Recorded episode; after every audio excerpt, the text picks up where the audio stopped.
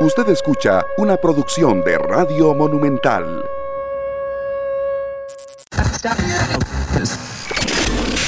Te sintonizamos a partir de este momento a lo más importante de tu música y los secretos del fascinante mundo de la radio. Te presentamos en la voz de los expertos, La Cabina. La Cabina. Hola, ¿qué tal amigos? Gracias por estar con nosotros acá en la cabina, como todas las semanas, compartiendo con ustedes eh, este podcast. Hoy con eh, invitado también, como lo tuvimos la semana anterior, hoy también tenemos un invitado muy especial que ya se lo vamos a presentar. Antes saludo a mis compañeros Jorge Jiménez y Esteban Lobo. Compañeros, ¿cómo están? Eso, Eric, pura vida. Este, aquí desde una nueva locación. Nos pusimos finos hoy. sí, no, no, aquí preparados para un programa nuevo. Hoy va a estar buenísimo. Tenemos un tema que va a dar así, yo creo que no para un programa, sino para varios programas. Y de hecho nos trajimos a una voz experta que nos va a complementar ese tema de la mejor forma. Pero bueno, ya, ya casi lo vamos a presentar. Antes de eso, saludo a mi compañero Esteban Lobo. ¿Cómo estás, Esteban? Pura vida. ¿Qué tal compañeros? ¿Todo bien? ¿Todo bien? Bueno, yo no tengo el privilegio de estar en estudios de grabación como están ustedes, yo estoy desde mi oficina. no pude conseguir un fondo adecuado para la ocasión, pero bueno, aquí estamos con un invitado de lujo y con una camiseta de lujo. Vean la chema que anda puesta, nada más y nada menos, la Fania. Yo no estoy.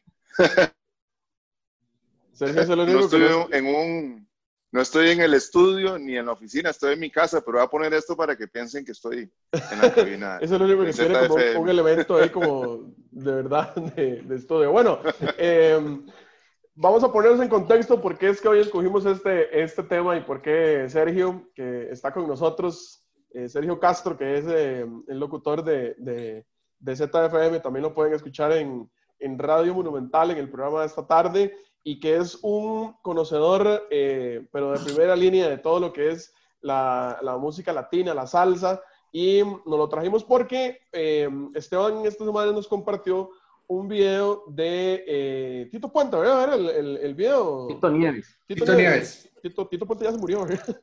Tito Puente en paz descanse. Sí, de Tito Nieves, donde mm, él eh, hablaba y nos explicaba eh, en, un en vivo que hacía en su, en su red social cómo él no entendía eh, lo que ha cambiado la música de, de, los años en los que él pues empezó a desarrollarse, que si no mal recuerdo dijo que tenía 45 años de estar en la música, y cómo actualmente los artistas hacen cualquier cosa para pegar, y que no entendía por qué los artistas ahora se preocupaban más en views que en llegar al pueblo y que la música llegara a la gente.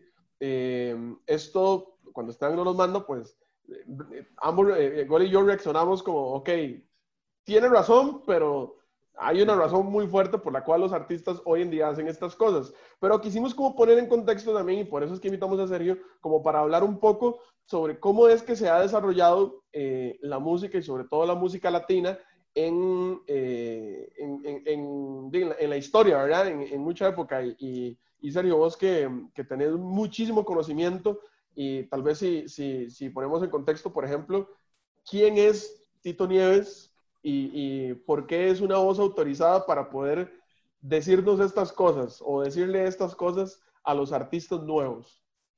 Claro que sí, Eric. Muchas gracias. Mira, eh, primero que nada, Tito Nieves es un artista con una trayectoria de alrededor de 45 años.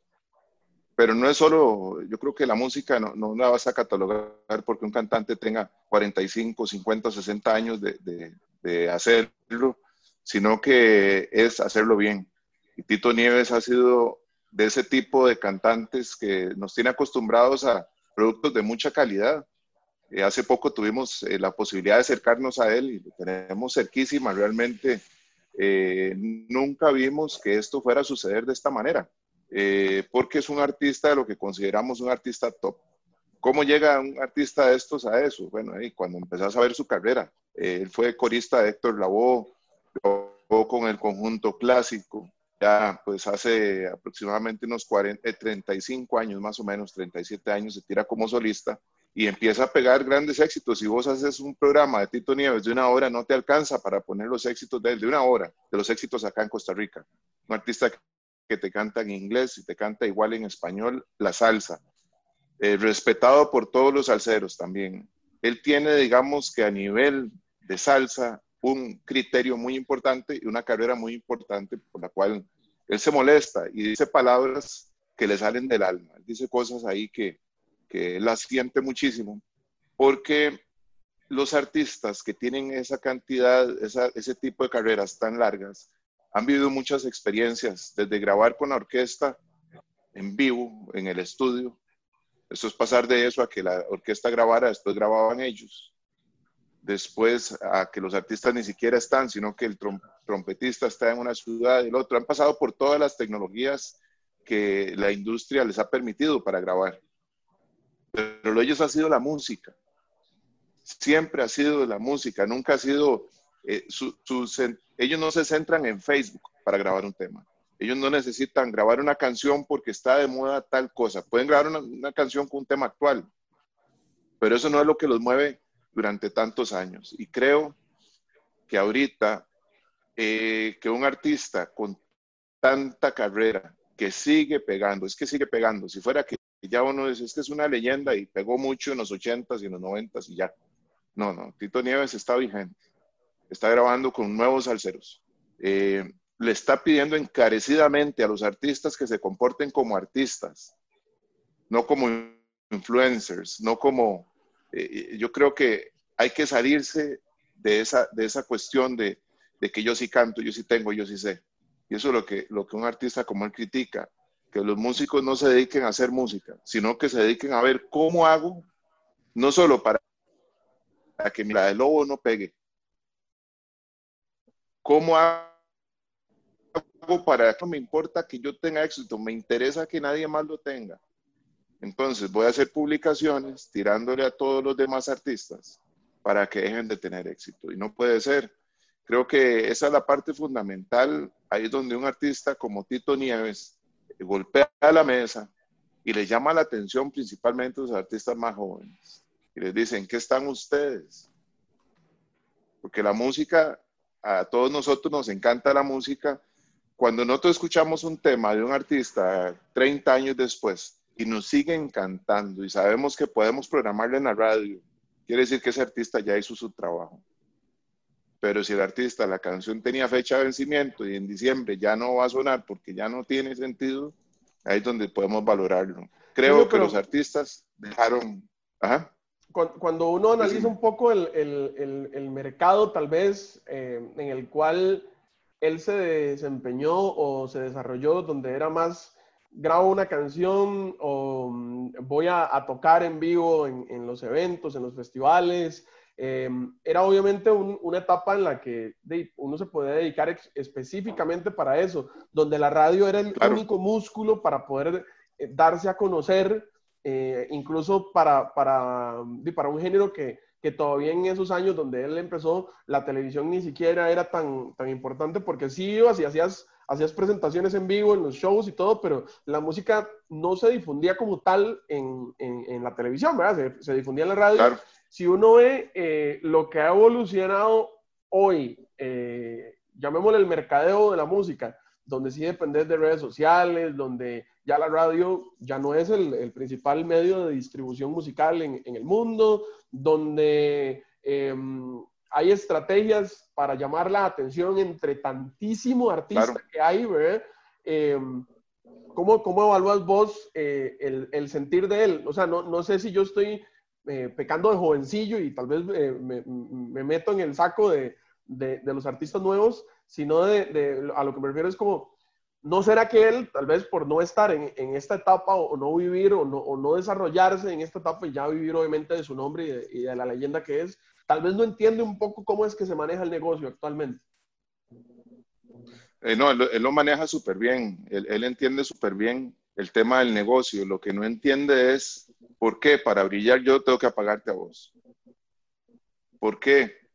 O sea, yo, y él lo dice muy claro, yo que gano con tener 3 millones de views en un video si llego a un salón de baile y, no llega nadie. ¿Cuánto vale mi música para vos? Si vos la ves en Facebook o la ves en YouTube, pero estás dispuesto a pagar una entrada para verme cantar en, vivo.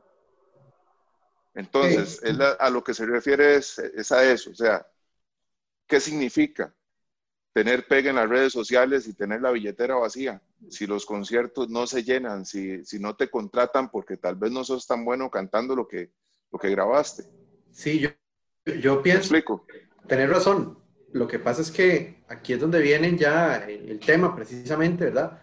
Porque, eh, de, como todos sabemos, ahora las redes sociales y la música digital son los que están moviendo principalmente el mercado a nivel de ganancias para los Obviamente los conciertos, pues también, ¿verdad? Pero, pero yo he conversado con algunos compañeros de disqueras, ellos me dicen que, que todo lo, que son reproducciones en Internet, pues deja, muy, deja muchas ganancias a los artistas. Entonces, yo a veces siento que, que hay diferentes tipos de artistas. Es un día lo conversaba con Eric, de hecho.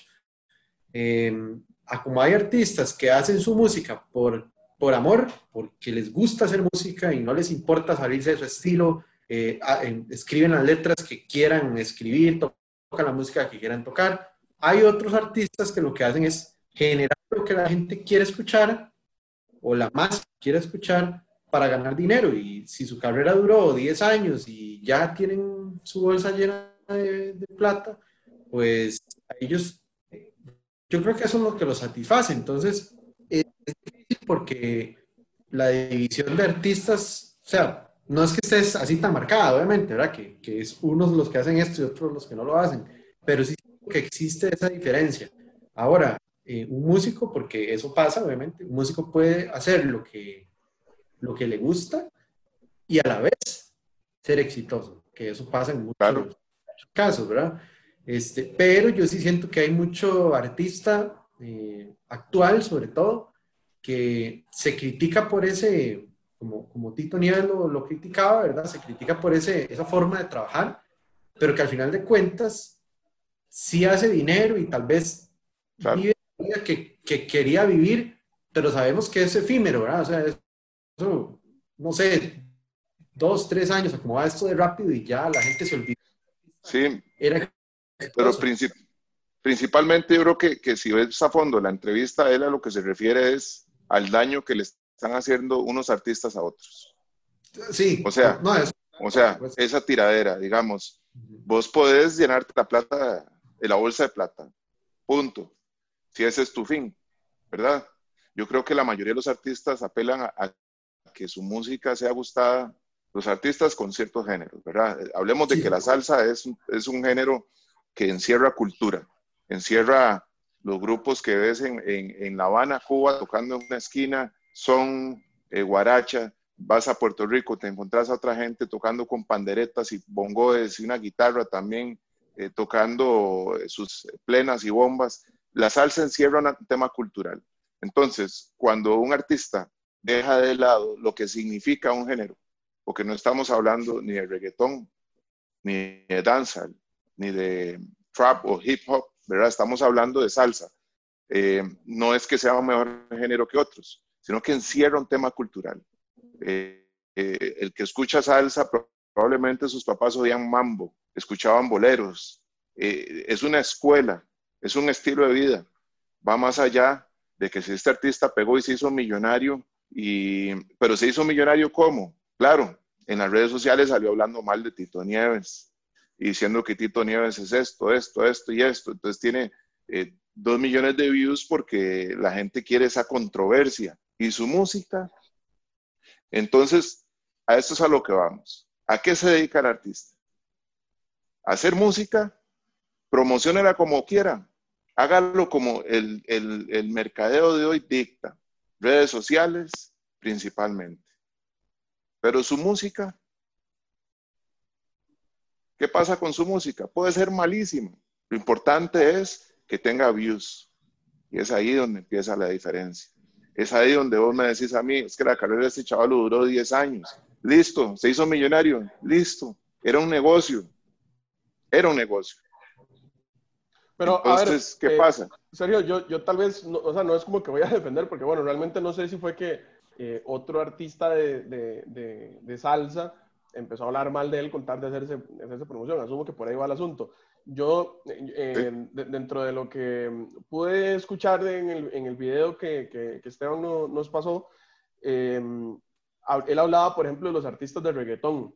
Yo sí sé que hay muchas veces, o muchas veces sucede, que los artistas de reggaetón hacen las famosas tiraderas y se agarran uno con otro y sacan como 10 canciones, uno tirándole al otro y, y, a través de eso se genera un, no sé si, si un, algo de mercado que hace que los artistas crezcan. Como un concepto casi. Exactamente, como un concepto. Y les funciona. Por, incluso aquí en nuestro país ha sucedido. Aquí en nuestro país sucedió hace algunos años con, con Tapón y con Banton.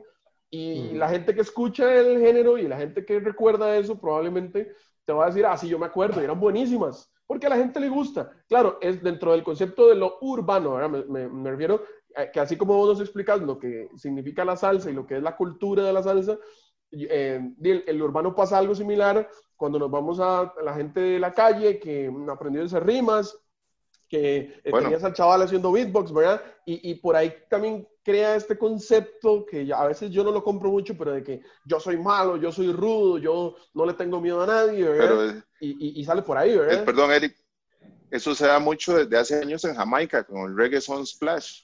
Entonces, eh, la tiradera es parte de, es parte de, o sea, de todas maneras, estos chavalos pueden reunirse en una discoteca pequeña y empiezan a rapear o a cantar danza y a tirarse, pero es parte de, de su música. Y quienes siguen esa música y quienes aprecian esa música disfrutan esa tiradera, porque es parte de la tiradera. Es, si en el reggaetón no hubiera tiradera, nos quedamos con muy poco. Sin el danza, en algún momento, yo no sé si ahora se sigue haciendo, pero si no existieran esas, eh, ya ahorita te digo cómo se llamaban Clash, eh, Clash, no, recuerdo el nombre correcto de, estos episodios, eh, pero eran muy buenos y se veían incluso en vivo, como te decía en el Reggae Son Splash en Jamaica, que es uno de los, de los eh, festivales más importantes para el dancehall durante los últimos 40, 40 resto de años. Eso es en, el, en, en, la música urbana. Pero lo que, lo que yo digo es, pónganse ustedes a pensar qué pasaría si Freddie Mercury tira este año o el año anterior, I Want to Break Free. ¿Cuántos artistas lo, lo desacreditarían? ¿En qué plano quedaría su música?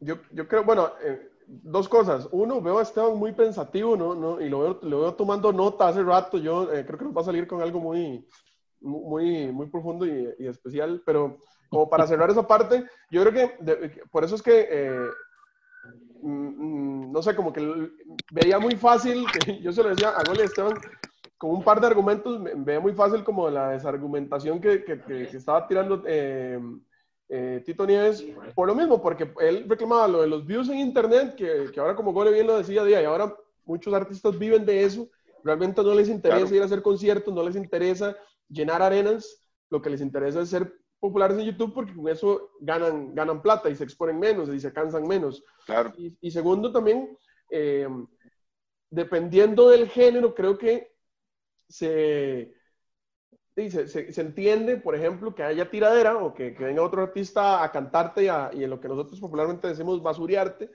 eh, que ahora lo podemos ver hasta las batallas de rap que se han vuelto súper populares en los últimos años y que eso sí llenan arenas porque es muy atractivo pero tal vez en el género de... ¿Cuántos cantantes de rap? ¿A cuántos cantantes de rap grandísimos han asesinado? Por supuesto. ¿Hasta dónde llegan las, hasta dónde llegan, hasta dónde llegan esas batallas? Claro. ¿Dónde empiezan? ¿Dónde terminan?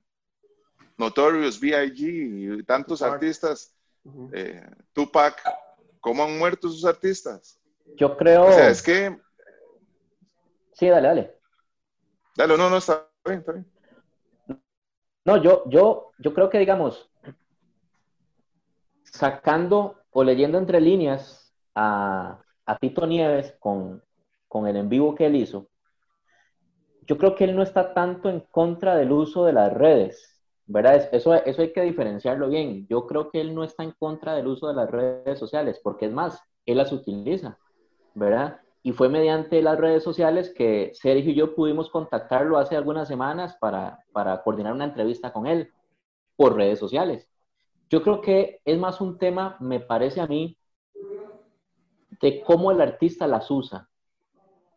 Yo pienso que si, por ejemplo, él hubiese visto que estos artistas, porque él en el, en el video dice que él pone las noticias y los programas de chismes solo hablan de que el otro le tiró al otro, eh, que, él, que él ve diarios digitales y pasa lo mismo, que él ve las redes sociales de otros artistas y pasa lo mismo. Entonces yo creo que es más, pasa más por el tema de su mal uso y no de su uso, sino de su mal uso. Hay que entender que Tito Nieves, como muchos otros artistas, no solo de la salsa, sino de un montón de géneros más, es un caballero, digamos, en todo el sentido de la palabra. Tito Nieves, como decimos en Costa Rica, es un señorón.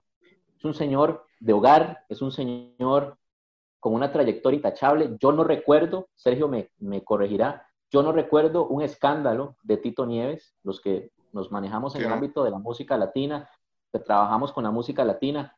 Eh, yo no recuerdo eh, un solo escándalo, problema, conflicto de ninguna índole de, Tito Nieves.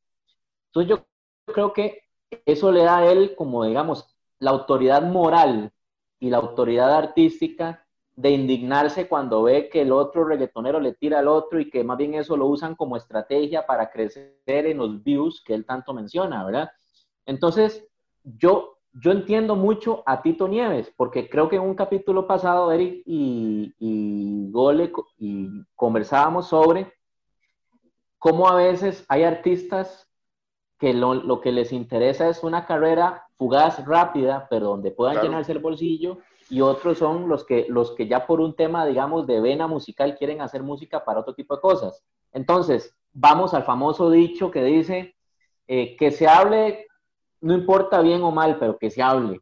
Yo creo que Tito Nieves y muchos otros artistas no van en esa línea. Yo no voy en esa línea, digamos. Si, si, yo, si yo fuera un artista o, hoy, digamos, en, en mi quehacer como programador, eh, a mí no me gustaría que se hable mal de mí, y que Esteban se ha reconocido por, por el enredo que tuvo con tal artista porque resultó que, que no le puso una canción.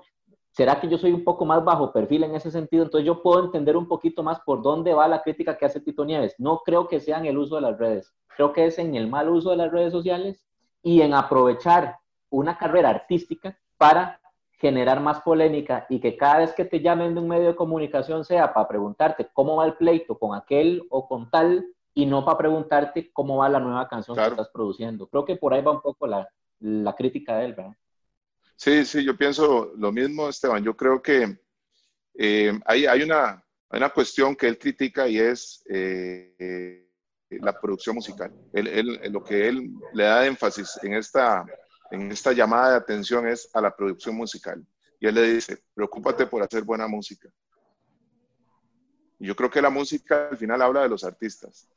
Eh, no veo cómo, eh, yo me imagino un artista nuevo que entra a un género y empieza a tirarle a Gole y le dice a Gole mil cosas y Gole dice, cae la carrera de Gole y ese artista en 10 años desapareció Mario y arruinó la carrera de, de un artista que tenía 25 años de experiencia, con coliseos, con estadios llenos, con, con ventas eh, buenísimas cuando habían discos, ahora digitales, y un pronto aparece un nuevo artista que pegó uno, tal vez dos temas, y arruina la carrera de un artista que está trabajando en serio, que está produciendo en serio. Y ahora, pues, eh, nosotros estábamos acostumbrados a que a Z nos llevaran a, a Ray Ruiz, a Víctor Manuel, a cualquier artista, la disquera nos lo ponían al radio, ahí en la cabina Z. Ahora nosotros tenemos que ir a perseguirlos, porque ya no hay quien genere esa plata, ¿verdad? El dinero para generar esas giras de medios y demás que antes se hacían. Pero, pero la, salsa, la salsa funciona así, o sea, realmente ha sido normal que, que, que artistas se, se, peleen y, y, y hablen mal. El, otro día, el, otro día, que tuvimos el episodio de Mark Anthony, que Esteban nos contaba todo el tema de, de, de, del si Mark Anthony es salsero o no es salsero y todo lo que se dice alrededor de eso. Em, yo, lo acepto, yo no, yo no conozco casi nada de la, de la, música latina, pero por lo menos esto me sirvió como para abrir un poco la puerta, pero con esto no sé si es que también es algo normal que los artistas se, se, que no se caen bien, o no sé cómo explicarlo, em, hablen mal del otro y ahora aprovechando que existen las redes, pues lo hagan más a menudo. No sé si por ahí... Ahora, yo, yo, yo ahí quiero, para poner en contexto a Sergio, en uno de los capítulos anteriores, hablábamos sobre las críticas que algún grupo de salseros le hacía a Mark Anthony diciendo que Mark Anthony no es salsero, ¿verdad? Como que les cuesta eh, traer hacia su grupo, hacia su seno a Mark Anthony. Eh, mencionábamos que por un tema tal vez de envidia o algo que en algún momento incluso Mark Anthony hoy por hoy es de los que más mantiene el género vigente hasta con su último disco Opus y todo eso. Yo creo, Eric, y bueno, y Sergio lo, lo, podrá ampliar, pero yo creo que tal vez se da como a, como a nivel que en una entrevista de repente como lo que vimos, que la India en una entrevista dijo que Mark Anthony se estaba, que Mark Anthony era un artista pop que a veces hacía salsa. Entonces, que no puede hacer salsero. Pero lo que yo no veo, y Sergio me corregirá, es que en las canciones hagan una tiradera oficial. O sea, como que la crítica existe, porque nadie, nadie es un angelito, la crítica existe, pero tal vez no es parte de la estrategia de la industria hacer producciones que vayan por el lado de la tiradera. No sé, Sergio, ¿qué piensas? Eh, me acuerdo, digamos, hay canciones muy específicas. Eh, me acuerdo una del Gran Combo, allá por el año 77 que se fue Andy Montañez. La canción se llamaba Aquí no ha pasado nada. Entonces, Andy Montañez, que era una de las voces principales de la orquesta, se va para Venezuela a formar parte de otra agrupación. Y en la canción que dicen Aquí no ha pasado nada, lo llamaron hasta Alacrán, sin haber dicho el nombre de él. Sin haber dicho el nombre de él, pero era, o sea, por supuesto que lo, aludía directamente. Entonces, después Andy Montañez sacó una canción que se llama no me llames alacrán, eh, o no, no, me digas alacrán, algo así, ¿verdad? Eh, él se dio cuenta de la tirada que le hicieron y él respondió con otras cosas y le dijo al otro, eh, no me llamas alacrán si, si, vos sos quien carga la ponzoña, ¿verdad? Entonces, fue un momento muy tenso y se acabó. No pasó a más. Ahora son, bueno, desde hace muchos años hicieron las paces y Andy Montañez ha participado en conciertos con el Gran Combo y demás. El tema con Mark Anthony eh, genera muchas divisiones. Willy Colón, que es el que más duro le ha dado, eh, le da a todo el mundo. De todas maneras, Willy Colón cuando se enoja por algo, él habla y le tira a Rubén Blades, a, Van Lester, que era un chaval que imitaba a Héctor Lavoe, ahí sí le creo. Pero a Mark Anthony lo ha llamado incluso cantante de karaoke. Y ha dicho que Mark Anthony eh, se aprovechó de la imagen de Héctor para hacer plata, y eso es mentira. Cuando Mark Anthony graba y hace la película con Jennifer López, el cantante, y graba el disco, ya, él era un artista pegadísimo y, y, cuando se vendían los CDs ya había vendido todos los CDs que podía vender, ¿verdad? Entonces, digamos que es una parte de la rabia de Willy Colón de que sus canciones que produjo al lado de Héctor fueran cantadas por Mark Anthony y él no estuviera involucrado en el proyecto, fue de que, que Mark tuviera la fama que tiene y el éxito que tiene hasta el día de hoy. Hay una cuestión extraña a Mark Anthony. Mark Anthony vive de la salsa, pero no produce canciones con salseros. Él, él agarra su, su botija, por decirlo de una manera, y se va solo. Cuando Mark Anthony hace poco grabó una canción de salsa dura, grabó con Laura Pausini, por ejemplo. Y uno dice, bueno, ¿por qué no canta a dúo con salseros?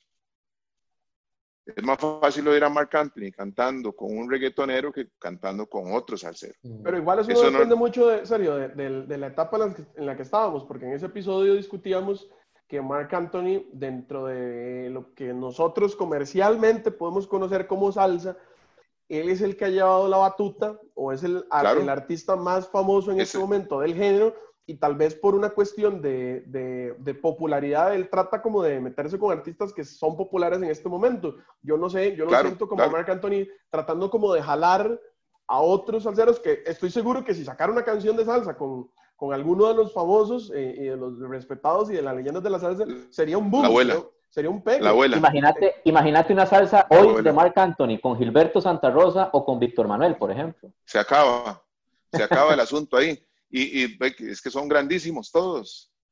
Pero vos ves, a, por ejemplo, a Gilberto Santa Rosa, lo ves en, en, en, Cuba, y después de los conciertos él va y se sienta por ahí con un grupo y lo graban tocando con un grupo, Gilberto tocando los bongoes y cantando con un grupo que estaba en un restaurante.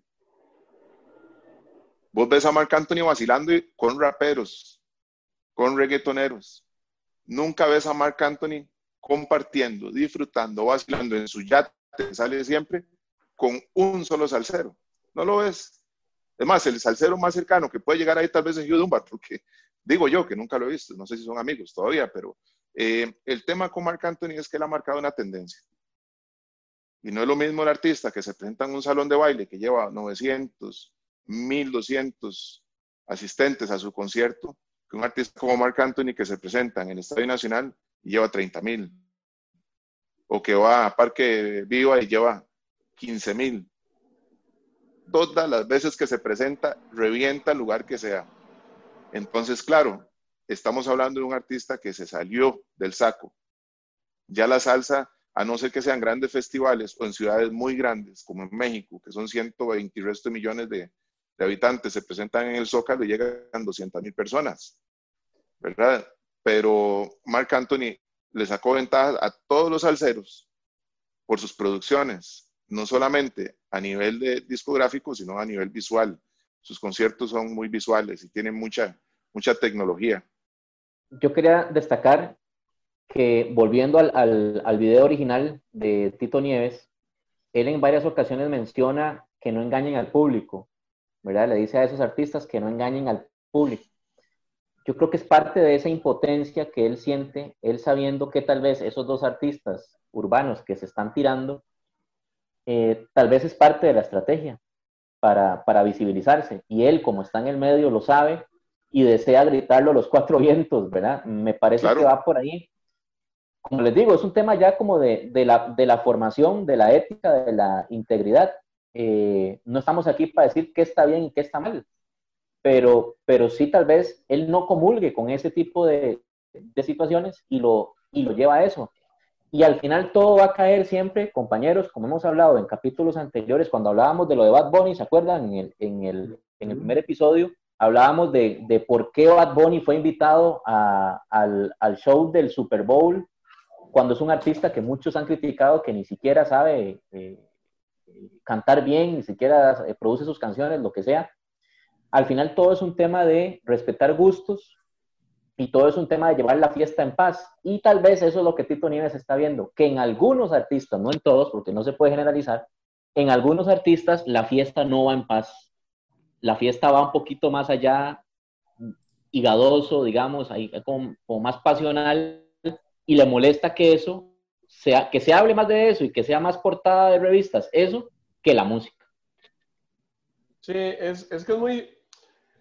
A ver, yo, yo, entiendo la parte de, de, lo que menciona el señor de, de como de querer que, que, no se pierda la esencia de la música, la, esencia de la producción del género, eh, en, en, enfocarse, pues, en hacer el arte de, la música y quedarse ahí y, el, y, como quitar y eliminar todo lo que envuelve eh, la industria, porque sí, sí, hemos caído en los últimos años en eso, ¿verdad? En, eh, ya como, como existe el músculo de la red social, yo no necesito de ir a un programa de televisión o de radio para hablar mal del otro. Y a veces normalmente las entrevistas que te hacían no tenías chance de hablar mal de la otra persona.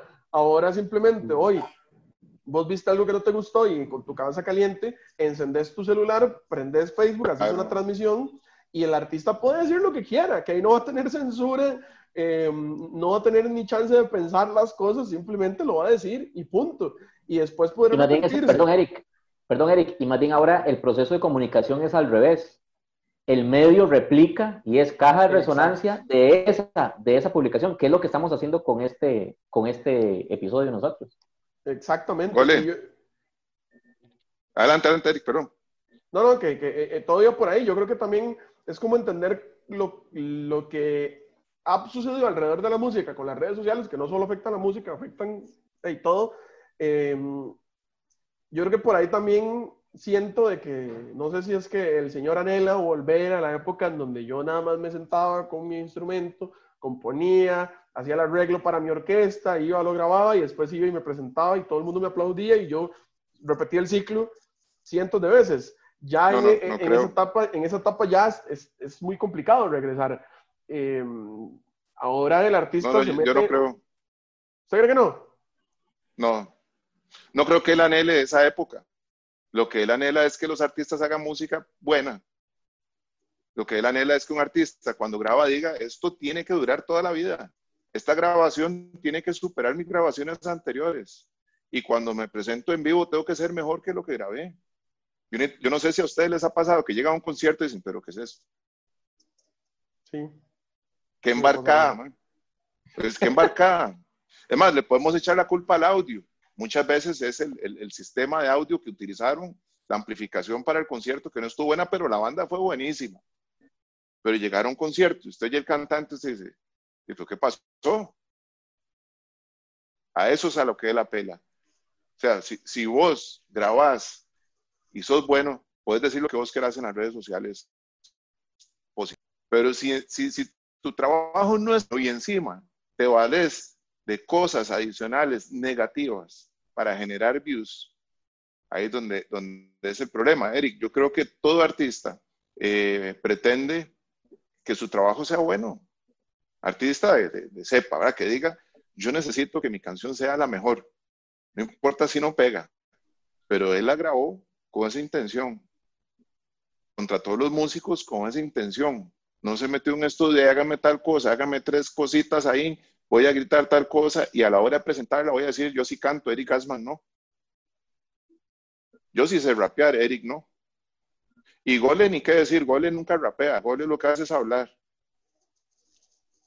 O sea, eh, estudio, contrato a los mejores músicos o al mejor ingeniero y hago un trabajo bravo que respalde mi carrera. Pero valerme de cosas que no tienen que ver con la música para vender la música que de todas maneras no está buena. Yo creo que también, y yo creo que ya lo hemos conversado en otro episodio, también hay que hacer la, la separación de los artistas que realmente quieren hacer música porque se consideran artistas y de los artistas que quieren hacer música para pegar y que, que muy bien eh, lo decíamos ahora, que son artistas que lo que les interesa es el ya, es tener un éxito, sacarle toda la plata posible en los, no sé, dos, tres meses que pueda durar una canción y listo. Que de ahí pueda salir algo eh, interesante novedoso, pues sí, yo creo que también. Lo que pasa es que ahora eh, la industria musical funciona diferente. Eh, nosotros aquí en la radio lo sentimos. Antes una canción te podía durar seis meses, siete meses, ocho meses, dependiendo del éxito que fuera.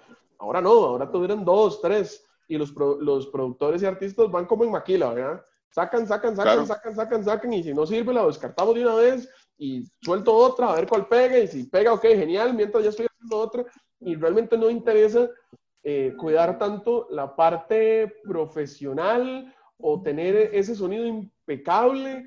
Ahora es un, un chavalo que se mete, hace por computadora un beat, lo construye, se lo manda al artista, el artista canta lo primero que se le venga a la mente, incluso ya ni eso, porque ahora lo que hacen es que agarran letras o partes de algunas canciones ya conocidas y la montan como, como suya y ahí queda, ¿verdad? Y, y, estamos en una etapa que, que, a mí me hace mucha gracia porque el otro día lo, lo conversaba con, con, mis compañeros aquí de EXA, de que estamos escuchando como Frankenstein de canciones que ya existían. Porque es, es, un pedacito de esta, más un pedacito de esta, más un pedacito de esta y más un pedacito de esta, cantada por un chaval que tiene una voz diferente, pero realmente no estamos viendo nada nuevo. Y, y con Gole también lo he conversado, es, es muy difícil a veces para uno ahora como programador tomar una decisión de, cuál canción puede ingresar o no, porque todas son iguales, todas se parecen, es, es, muy, como, complicado. Es una etapa muy... Se acabó la creatividad. Yo no dije que sea la creatividad, yo, yo creo que es la, la desesperación de los artistas por pegar, porque cuando un artista es nuevo, saca una canción y le va bien, trata de guindarse de ese mismo éxito y trata de ir eh, como en una rueda, ahí metiendo y metiendo y metiendo y metiendo, a ver cuál es la que al final va a destacar. Y, agarro esa canción que pegó y le hago un remix con siete, ocho cantantes que ya están más o menos posicionados para que me levante un poquito más el tema. Y ahí es donde la gente tal vez le da pelota. Actualmente las canciones que a nosotros nos llegan, por ejemplo, para hablar de la música moderna, eh, a veces ni siquiera uno entiende por qué. ¿De dónde salió ese chavalo? ¿Por qué esa canción pegó? ¿Quién decidió que la canción fuera exitosa o no?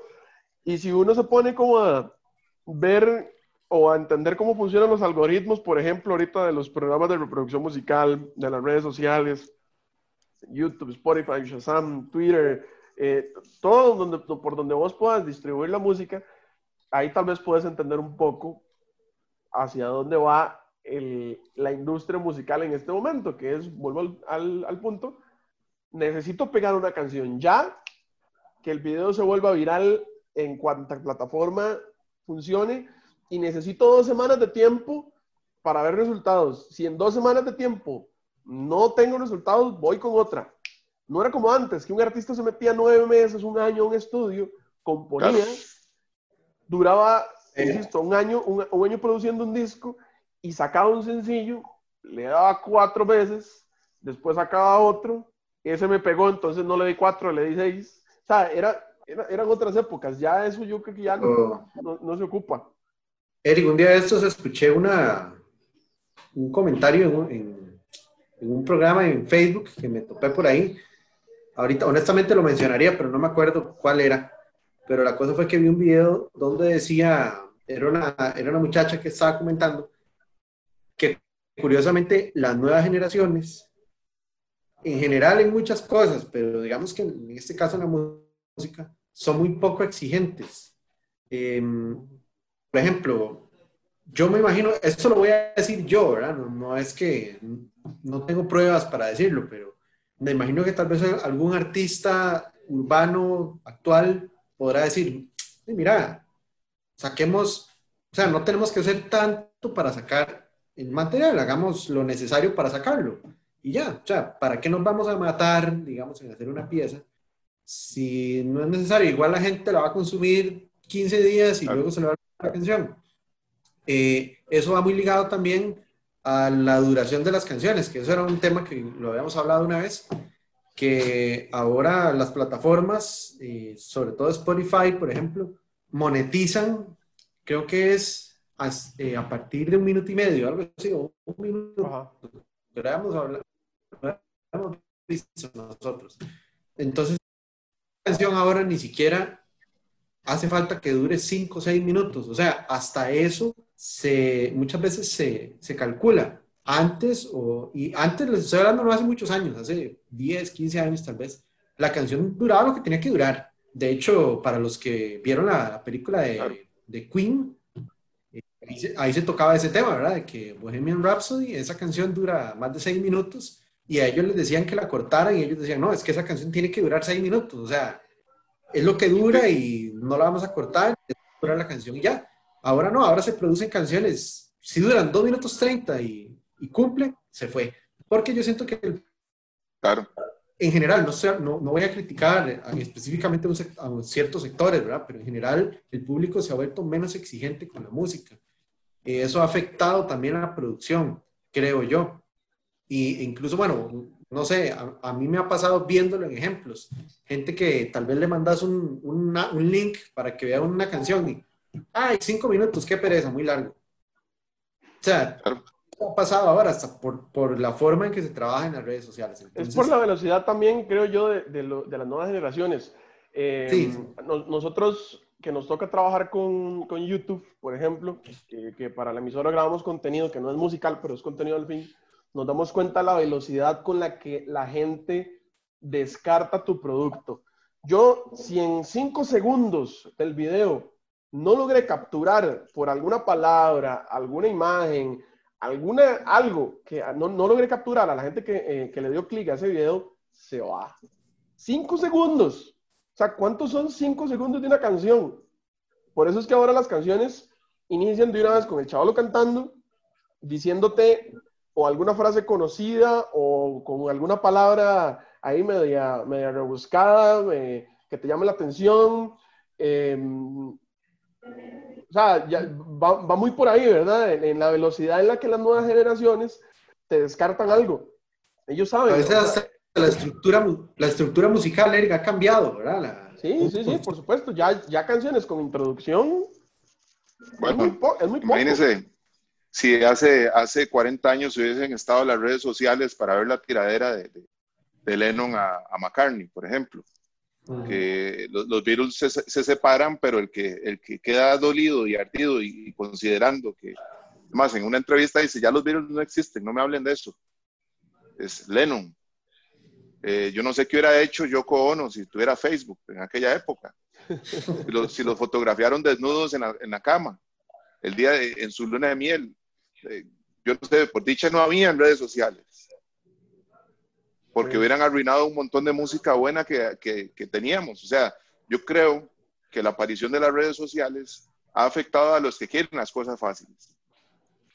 Y los ha afectado directamente, entonces se dedican a hacer las cosas más suavecito. En aquella época, eh, Lennon dijo que McCartney, como ya tenía la, la, banda con la esposa, que era los Wings, que solo música cursi cantaba. Y que lo de él era solo música cursi. Como ellos tenían un acuerdo con los Beatles y todo lo que escribían salía con el nombre de los dos. Si ustedes ven toda, la mayoría de las letras de los virus dicen Lennon McCartney. Uh -huh. Cualquiera de los dos escribiera una letra llevaba el nombre de los dos. Eso fue un acuerdo que tuvieron hasta el día de hoy. Eh, Yoko Ono iba a demandar a McCartney porque hace poco en un disco venía invertido, decía McCartney Lennon. Entonces ella lo iba a demandar porque invirtió el nombre y puso primero McCartney que Lennon, ¿verdad? Imagínate. Sí. Eh, en aquella época, eh, McCartney le respondió con una canción y sacó una canción que se llama Silly Love Songs gran éxito de los Wings. Pero fue diciendo canciones cursi, sí, claro. Aquí está otra, tome. Entonces se respondían con música. ¿Verdad? Yo digo que, que gracias a Dios no habían redes sociales porque no sé qué hubiese pasado con Yoko Ono en esa época. Yo les voy a poner eh, un ejemplo y, y, ya para casi para ir cerrando porque ya se nos, se nos, empieza a agotar el tiempo, les voy a poner un, un ejemplo actual de un artista que, que no sé si lo ha sabido hacer, pero a mí en lo personal me parece un pésimo ejemplo que es Six Nine. Yo no sé si ustedes lo conocen, los voy a poner en contexto para la gente que no conoce quién es Six Nine. Él es un eh, rapero y trapero de origen mexicano. Sus padres son mexicanos, él nace en México, pero él vive en Estados Unidos. Eh, él es eh, bastante joven, creo que tiene 21 años, 21 años más o menos por ahí. Eh, él se vio involucrado con un grupo una banda un, cartel, porque es no, no, es un cartel, pero digamos como un grupo de personas malintencionadas que tenían un grupo eh, de pornografía infantil. Y a él lo, lo meten a la cárcel eh, por, por, pertenecer a este grupo y por, por, tener obviamente contenido. Él al final eh, logra salir bajo fianza por um, prometerle a las autoridades que va a cantar a todo el mundo. Entonces el chavalo lo sacan de la cárcel, él eh, ya por temas legales termina cantando a todas las personas que pertenecían al grupo para que la policía tenga la información y los puedan detener. Eh, de hecho, él, el chavalo hace poco eh, terminó de grabar su disco, sigue sacando canciones, es muy, no sé si decir extraño, divertido, curioso, penoso, como lo quieran poner, pero él en los videos sale con la, con la tobillera esta que le ponen a las personas que están con, con casa por cárcel. Sí. Exactamente. Y él hasta se mofa en las canciones y, y, y, claro, el chaval es millonario, montó un estudio de, de, de, grabación de videos en su casa, los artistas van y graban ahí, y que todos los, de hecho todos los videos tienen una producción muy similar por lo mismo. Y eh, Six Nine tiene el récord de mayor cantidad de personas conectadas en una transmisión en vivo en Instagram, que cuando lo hizo, que fue después de haber salido de la cárcel, donde él aprovecha y agarra esta red social para tirarle a todo el mundo, el chavo tuvo conectado a más de dos millones y medio de personas al mismo tiempo en una transmisión de Instagram. Eso fue todo un récord. Y lo hizo precisamente saliendo de la cárcel, cuestionadísimo, y le empezó a tirar a, a, Raimundo y todo el mundo, no solo a los que habían estado en el cartel con él, ni a las autoridades, sino a otros artistas, a gente común y corriente, productores, eh, gente que lo había contratado para, para conciertos, que obviamente le cancelaron los contratos cuando el maestro estuvo detenido. O sea, fue todo un show y un espectáculo. Por ahí en YouTube tiene que estar la transmisión en... Eric. Digo, por si la quieren ver, pero para darles un ejemplo eso te lo permiten las redes sociales. ¿Qué, ¿Qué, te hace pensar a vos, por ejemplo, que un artista como Rod Stewart se presente en Río, Brasil, y tenga dos millones de, de viendo el concierto ahí, en vivo? Ya Michel Jarre se presenta en Francia eh, eh, con sus discos famosísimos, Equinox y Oxígeno y todo esto, y el chavalo lleva más de dos millones de personas a un concierto al aire libre. Entonces, ¿con cuál artista te quedas? Con el que vas a oír dentro de 10, 15, 20, 30 años y decís, qué buena música. O con el que, de todas maneras, una semana después, ese tema ya estaba vencido porque tenía que sacar un tema nuevo tirándole a otra gente, pero que no sean los mismos, porque necesito que le tire a más gente. Este, yo creo que por ahí va el asunto. Me voy a quedar con esa reflexión de Sergio para cerrar. Excelente. Súper bien. Bueno, compañeros, este, muchas gracias. Una cabina más que tuvimos hoy con tema interesante. Ya les tengo el tema de la próxima semana, pero no lo voy a cantar todavía para que, para que, se, vayan, para que se vayan preparando. Eh, Esteban, muchas gracias. No, gracias, compañeros. Gracias, Sergín. Qué gusto. Y muchas gracias a ustedes. No va a ser la última. Bueno, yo quedo aquí a, a las órdenes de ustedes siempre feliz de verlos y de poder compartir. Esto estuvo genial, me encantó. Muchas gracias. Diego, muchas gracias. También. Muchas gracias, Eric, Esteban y nuestro invitado de lujo de hoy, Sergio Pura Vida, por estar ahí conectado con nosotros. Muchas gracias. Un poquito de, de, todo lo que sabes, ¿verdad? Para que también la gente pueda, pueda aprender, porque todos los días se aprende un poco. Entonces. Claro que sí. Ahí nos vemos en la próxima. Pura vida. Gracias, gracias a todos. Busquen los conciertos. Perdón, Eric, busquen los conciertos con más asistencia y des en cuenta quienes llevaron millones de personas por su buena música. Excelente. Bueno, gracias a toda la gente que ha estado pendiente de, de, la cabina. y he estado recibiendo mensajitos muy bonitos y de gente que, que ha estado siguiendo los episodios. Eh, para la gente que nos está observando en YouTube, recuerden que nos pueden escuchar en todas las plataformas. En YouTube no están todos los episodios. Eh, hay algunos más que están en, Spotify, están en Apple Podcasts, Google Podcasts, en todas las plataformas principales de reproducción musical. Ahí están eh, los otros episodios de eh, La Cabina. Y eh, para la gente que nos escucha también en, en audio y que quisiera observarnos y que, quiere ver la barba de el DJ Golem o la barba de Esteban Lobo o quiere conocer quién es Sergio Castro y quién nos acompañó hoy, recuerden que nos pueden buscar también en YouTube, ponen CDR Canal 2, La Cabina y ahí les va a salir eh, todos los episodios para que nos acompañen. Muchísimas gracias compañeros y a toda la gente que normalmente nos acompaña aquí en la cabina. Nos escuchamos la próxima semana con más. Ya te diste cuenta de lo más relevante de la música y la radio. Hasta nuestra próxima cita en La Cabina. La Cabina. Este programa fue una producción de Radio Monumental.